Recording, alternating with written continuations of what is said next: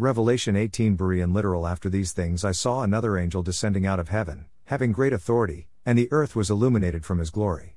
And he cried out in a mighty voice, saying, Fallen, fallen is Babylon the Great. And she has become a habitation of demons, and a prison of every unclean spirit, and a prison of every unclean bird, and a prison of every unclean creature also having been hated.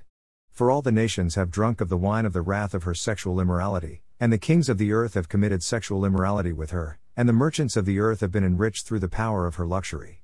And I heard another voice from heaven, saying, Come out of her, my people, so that you may not have fellowship in her sins, and so that you may not receive of her plagues. For her sins have been heaped as high as heaven, and God has remembered her iniquities.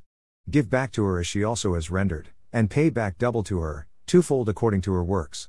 In the cup which she has mixed, mix double to her. So much as she has glorified herself and lived in luxury, give to her as much torment and misery, because in her heart she says, I sit as a queen, and I am never a widow, and never shall I see mourning. Because of this, her plagues will come in one day, death and misery and famine, and she will be burned up with fire, because mighty is the Lord God, the one having judged her. And the kings of the earth, the ones having committed sexual immorality and having lived luxuriously with her, will weep and will wail for her when they see the smoke of her burning, standing from afar because of the fear of her torment, saying, Woe, woe, the great city, Babylon, the strong city. For in one hour your judgment has come. And the merchants of the earth weep and mourn for her, because no one buys their cargo any longer cargo of gold, and of silver, and of precious stone, and of pearls, and of fine linen, and of purple, and of silk, and of scarlet, and all thyine wood, and of every article of ivory, and every article of most precious wood, and of bronze, and of iron, and of marble, and cinnamon, and spice, and incense, and myrrh, and frankincense, and wine, and oil, and finest flour, and wheat, and cattle, and sheep, and of horses, and of chariots, and of slaves and souls of men. And the ripe fruits of the desire of your soul are departed from you, and all the sumptuous things and the splendid things have departed from you, and they will not find them any longer.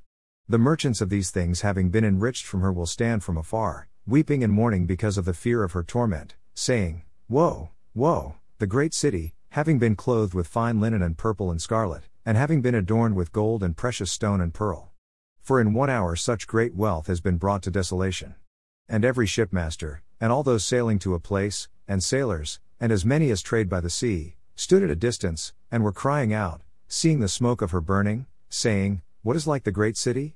And they cast dust upon their heads, and they were crying out, weeping and mourning, saying, Woe, woe, the great city, in which all those having ships in the sea were enriched through her wealth. For in one hour she has been brought to desolation.